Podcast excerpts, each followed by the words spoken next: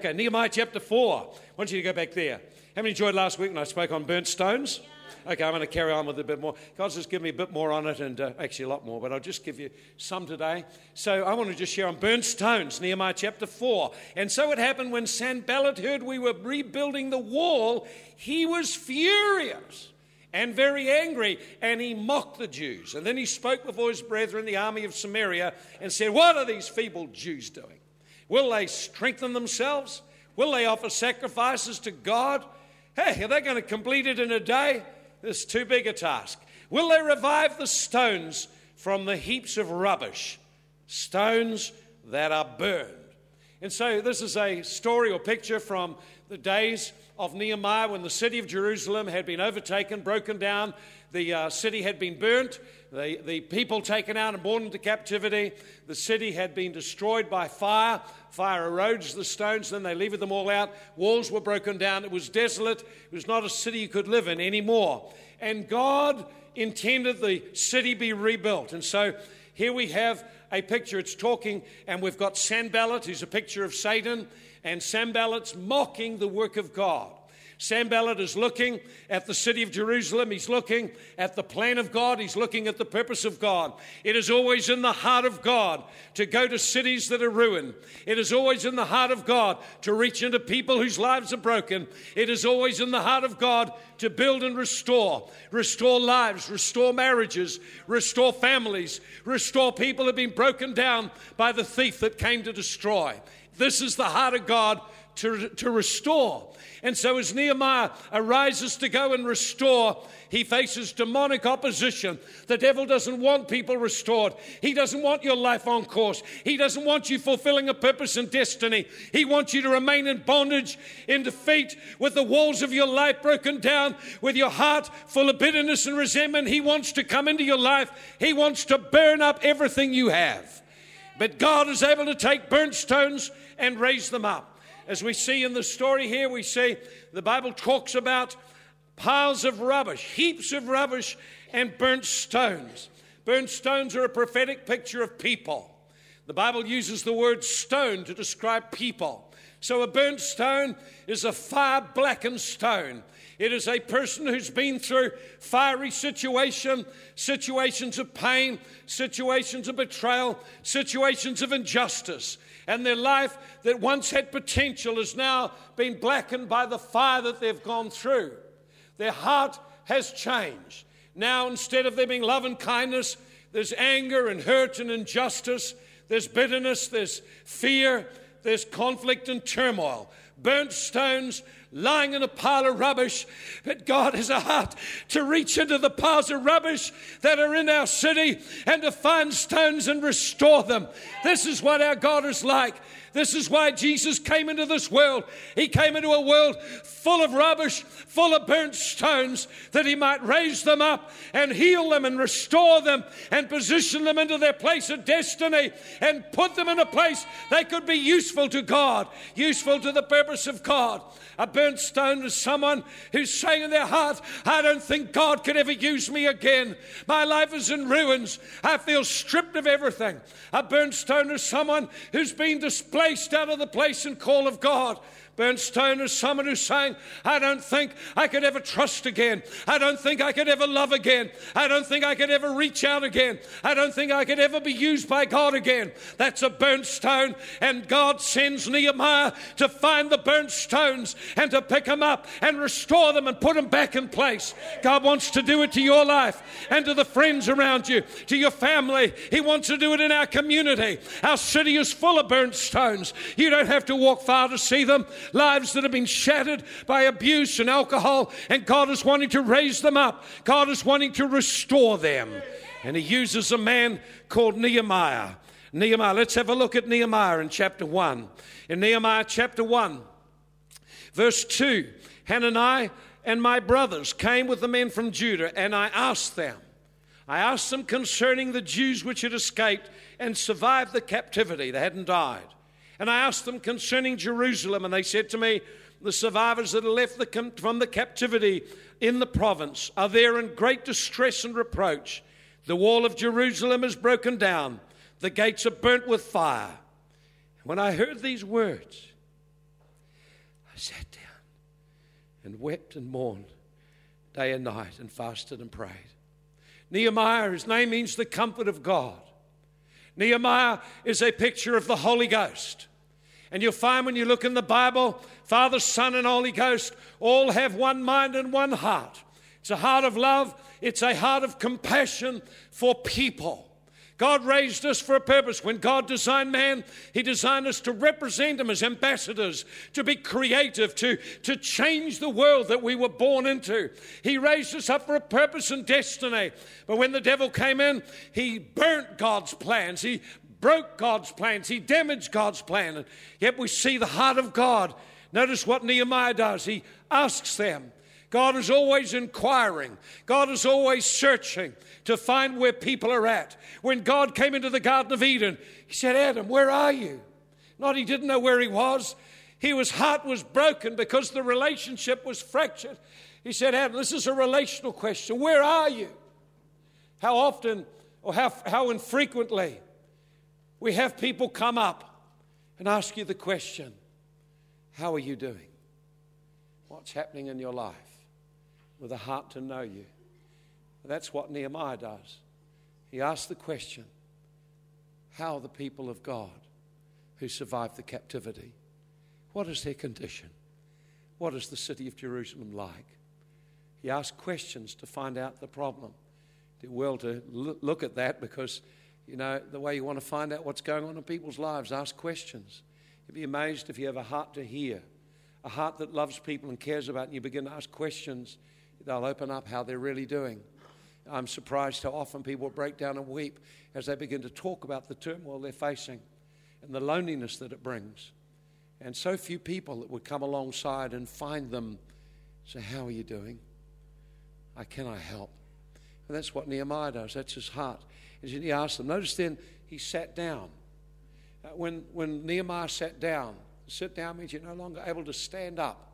It's a picture of the grief that the Holy Ghost feels. The Bible tells us the Holy Spirit is incredibly sensitive. He feels things deeply and passionately. And so the Bible tells us not to grieve the Holy Spirit in, and the Bible describes in Ephesians chapter 4, it says, We grieve Him through bitterness. We grieve Him when there's anger. We grieve Him when there's hatred in our heart. We grieve Him when there's malice. When we fear, when we harbor resentment, when we harbor things in our heart. We were never designed to operate like that. You can't run your life like that. But when that happens, when there's these things in our heart, the Bible says the Holy Spirit is grieved. And so it says he sat down, he was grieved, and the Bible says he wept, he poured out his heart. Nehemiah the man felt the anguish of God, he felt the pain of God's heart. The Spirit of God came upon him, and he began to feel what God feels about people who are burnt stones, about people whose lives are broken, young men, young women who've been abused, who have come from broken families, whose lives are damaged. This is the heart of God. He weeps. When did you last weep over someone? When did you last experience God putting a compassion in your heart so when you heard of something, you felt you just sat down and began to weep for their condition and pray for them and begin to fast for the breakthrough? So often it's not like that. We hear of what's happening and we begin to judge and wall in our heart that person away. But God doesn't do that. Nehemiah didn't do that. He began to weep and weep and weep day and night. The the anguish of God's heart, the compassion of God came on him. He felt God's heart, and all he could do was weep and weep and weep. If you've ever had that experience, you can understand it. I've known times when I felt the Spirit of God come on me and I just wept uncontrollably.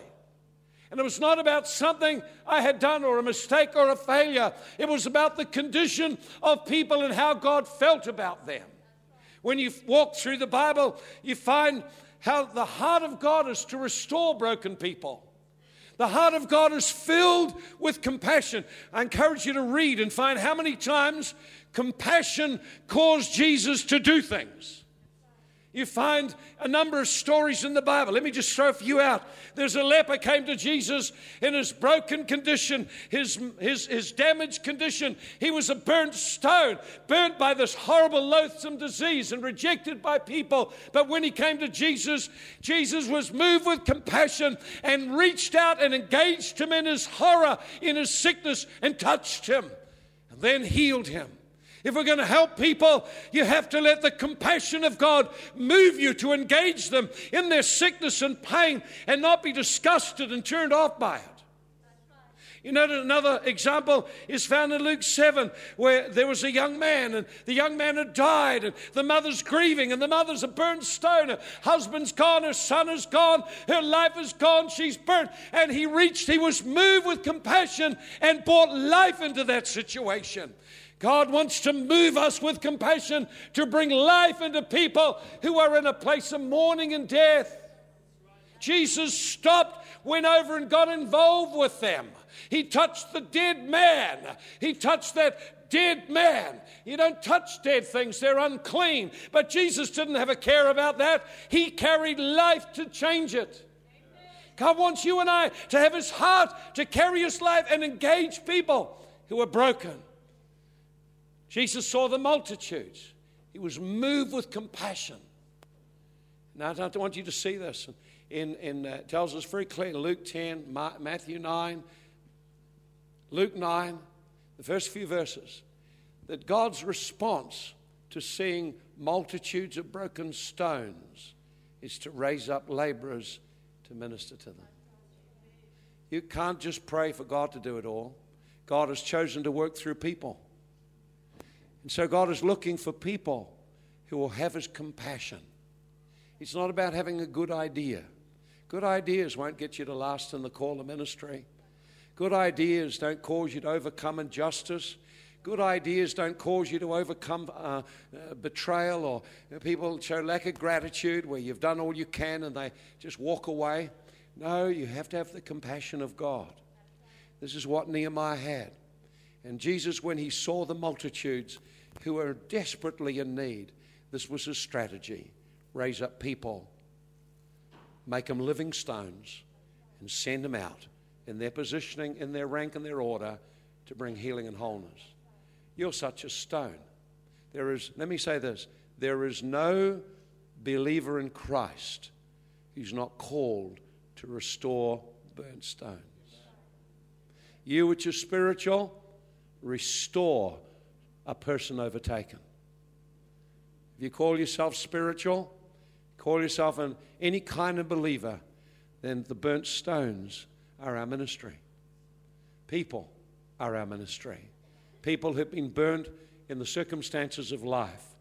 It says, if you are spiritual, then restore people that have been burnt. It says, true religion is to visit the widows and the orphans in their affliction, to visit the burnt stones and comfort them. You cannot have a vibrant, vital spirit life and not minister to burnt stones. It's the heart of God is people.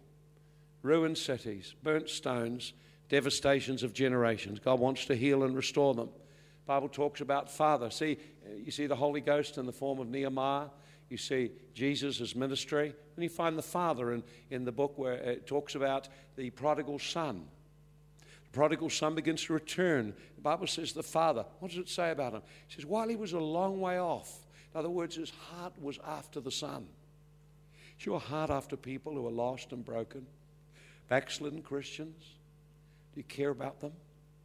Or do you find a reason to find fault and judge them? Oh, look what they're doing now. That's a judgment.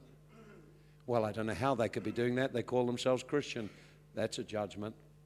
How easy it is to judge. But the Bible says the Father was moved with compassion, heart of compassion. And it says, He ran to the Son and He hugged Him and He wept. God is passionate. Passionless religion is a curse. It's not biblical. It's not the heart of God. Jesus stood over Jerusalem, that great city, in all its fineness and splendor, and he wept. He wailed aloud with grief, with longing and yearning for the city. conservative, passionless, expressionless religion does not change anything.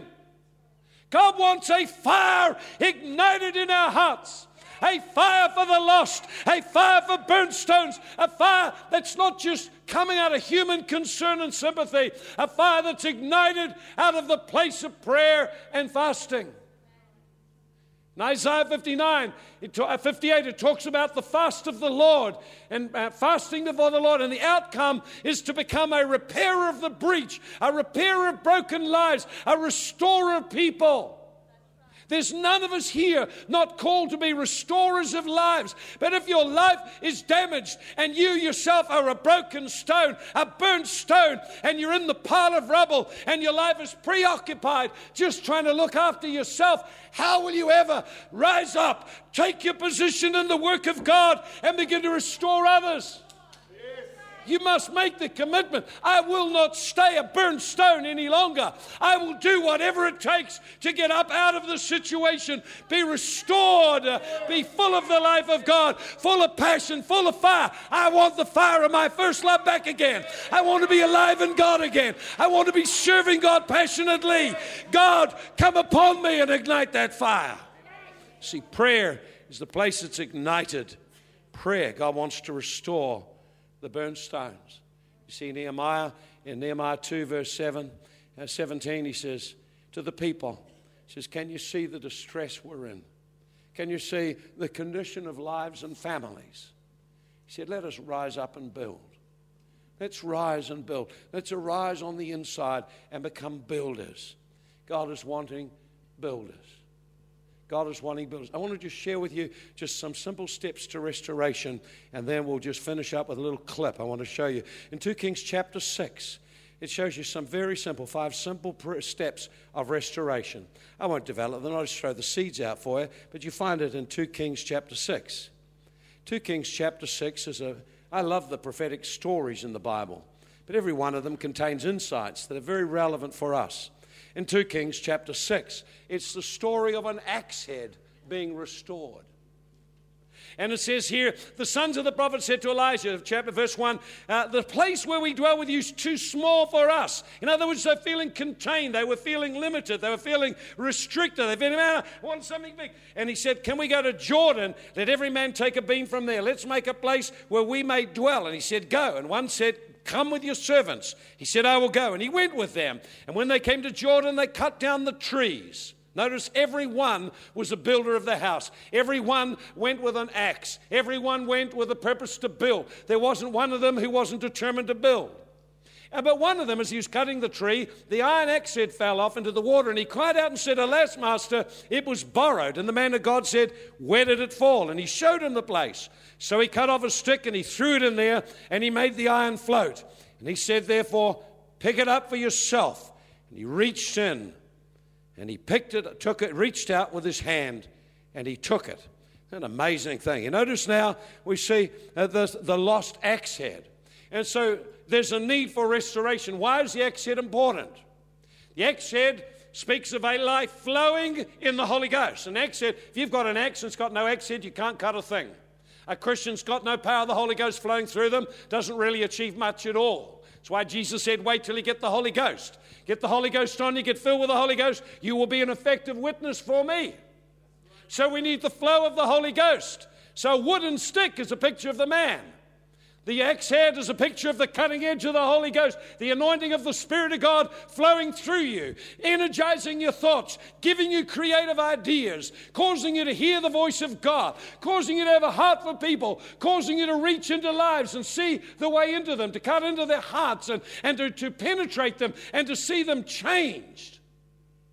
It's the anointing of the Holy Spirit. God gives every believer an axe head. He gives every believer the anointing of the Holy Ghost. It's your responsibility not to lose the flow of God's power and presence. It's your responsibility to keep that axe head sharp. It's your responsibility to learn to listen to the voice of God, hear the voice of God, respond to the voice of God, do the things God's showing you to do in your work, in your school, in your home, wherever it might be. We're all called to be an axe for Jesus Christ.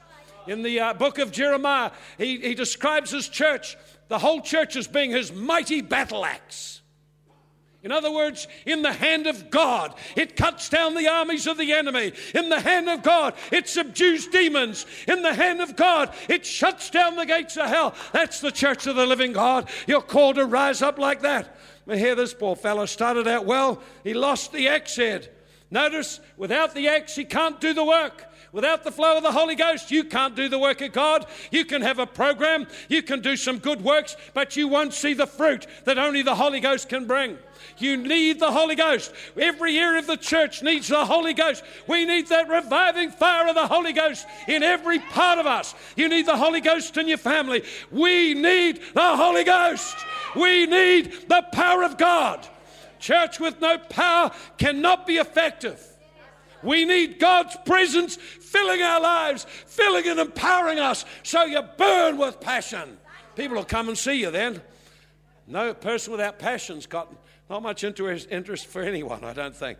So notice it was borrowed, so it wasn't something he owned. It was something he was a steward of. You are a steward of your walk with God. You are a steward of your relationship with God. If you have compromised, if you've walked away from God in your heart, if you let your heart be filled with bitterness and anger, then you've lost your axe head. Heart filled with bitterness and judgment, religiosity has got no cut, got no fire, got nothing to make a difference.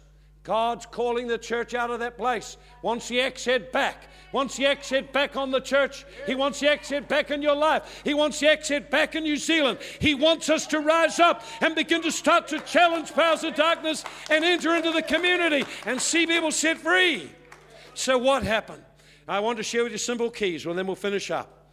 Let me give you the, and I won't develop them because you can, you're smart enough, you can develop it yourself. So let me just throw you some keys out.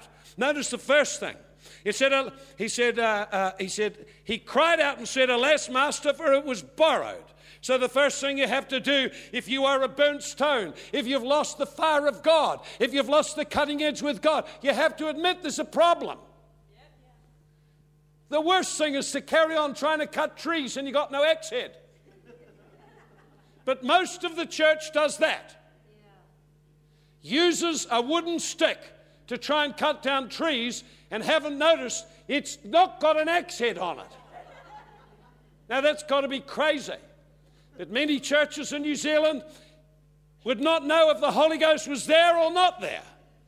It literally would not make a difference. And that means, for the most part, they're using a wooden stick to try and chop down trees. We need the axe head of the Holy Ghost. We need His presence flowing through our life. So, if that's not so, we'd need to admit it. You'd need to admit it. Deception's a powerful thing. We think we're doing better than we are. There's nothing that God can't solve, but you've, got to really admit they've got a problem, first of all. We can blame others. Well, blaming others is wonderful. It's a great way. Uh, there's a guy, Benjamin Franklin, said this He that's good at blaming others, uh, uh, he that's good at making excuses and blaming others, is seldom good at anything else. That's not a bad one, is it? Hey, he that's good at making excuses is seldom good at anything else. So I don't want you to be good at making excuses, eh? So what is the issue that God's speaking to you about? Why don't you admit it? God, I need to deal with this issue. I need to face it right now. Here's the second thing. He was willing to go back. Notice the question was, where did it fall? Where did you lose it? Where did you get burnt? When did it happen? Where was the place? What happened in your experience that caused you to get burnt? Maybe for some, it's way back and you're a young boy, young child, and now, and you've been burnt and burnt and burnt and burnt, and now God's saying, well, where do I start? Go back to where it first started. Go back, get into right back there where the thing started. For some, it started in your family line. Some, it started as a young person. Some, it started last year. Wherever you got burnt, go back. Where did it fall? So you've got to overcome shame and embarrassment. Just go back to where I lost it. Got to admit the problem, go back to where it is. And where'd you lose the axe head? How did the problem come? The place where the problem began is the place you go looking for the solution. The root of unforgiveness, the root of resentment, of disappointment, injustice, anger. That's the place you go back to. Just go back to it. And then you apply the cross. Notice what he did. He cut down a stick. In the Bible, often when the Bible's using the word stick or tree or anything like that, it's talking about people People are likened to wood or trees or whatever. But in this case, the stick is the cross of Calvary because Jesus died on that tree. And when he died, he died for your failures, he died for your hurts, he died for your offenses, he died to deal with stuff, he died to set us free of iniquity, he died to heal the brokenhearted, he died to get us set free. So you need to learn how to bring the cross, how to come to Jesus Christ, how to come to the cross where offenses were dealt with. The cross is the power of God to salvation to all who believe. There's no problem you can't get out of, no failure you can't rise up from, not if you bring the cross of Christ and His blood into it. Notice what He did. You have to apply the cross and take those injustices to the cross. God can deal with the bitter waters of your life. God can deal with the blackened part of your life too. Make it really quite different. So, things need to expect something to happen. If I come to the cross, I need to come expecting God to do something, fully expecting He will change my life. He will resolve this thing. The sin will be forgiven. The hurt will be healed. The injustice will go away. The pain will, will just vanish. I'll begin to start to walk out. I've got to have faith that God can do it. Got to have faith. And finally, you notice here it said, and he said the axe head floated up to the surface. Now, that's a miracle, isn't it? Just where the supernatural comes. There's something about when you come to the cross that the anointing is released. You notice it floated up to the surface. So, this is a supernatural moving of God. And when we come to the cross and deal with our sin, deal with our failures, deal with our injustices, hurt, and grief, you know what happens? There's something about the Holy Ghost just begins to come again. And notice what he had to do. He said, stretch out. You've got to stretch again and pick it up and begin to go back to the building. You see, one of the hardest things is one thing to come to the cross and, and release forgiveness, it's another thing to stand up and then start to love people. You have to stretch out to do that. Uh, you may have an injustice or some kind of offense. It's one thing to bring it and share it with Jesus, it's another thing to stretch out into the Holy Ghost and begin to express the love of God to that person, to walk past that injustice like it never happened, and to begin to start to flow again. You, you can't influence people powerfully if there's no flow of the Holy Ghost. So you've got to make a decision that I'll love, I'll honor where I've been dishonored, I will love where I've been cursed or whatever. I'll bless people, I'll start to speak well. In fact, I will own my own life. I will stretch into God and stretch out to people and see God move. One of the most common things that burns us is conflicts and things that happen in relationships. And always it's the same thing. If you've lost the flow of God, you're cutting edge, you come back to the place you lost it, to the situation you lost it in. You come back to the cross. You come back and are willing to let it go to the Lord. Let it go. It doesn't matter if it never gets solved. It doesn't matter if no one ever owns up to anything. What matters is that you let it go at the cross, the greatest injustice of all, and then stretch out to go back into the work God called you to go into. There'll be many, perhaps, who've got all kinds of issues. You're a burnt stone in the pile. God wants you to find out well, how did I become a burnt stone? I need to come to the cross and bring the cross into it and then stretch out and start flowing with the Holy Spirit again. Bible says, be kind, tender hearted, loving one another. That's when the axe head's on your life, when you're able to do that. Or what about that person? It doesn't matter what they're doing. Will you be an axe head for God?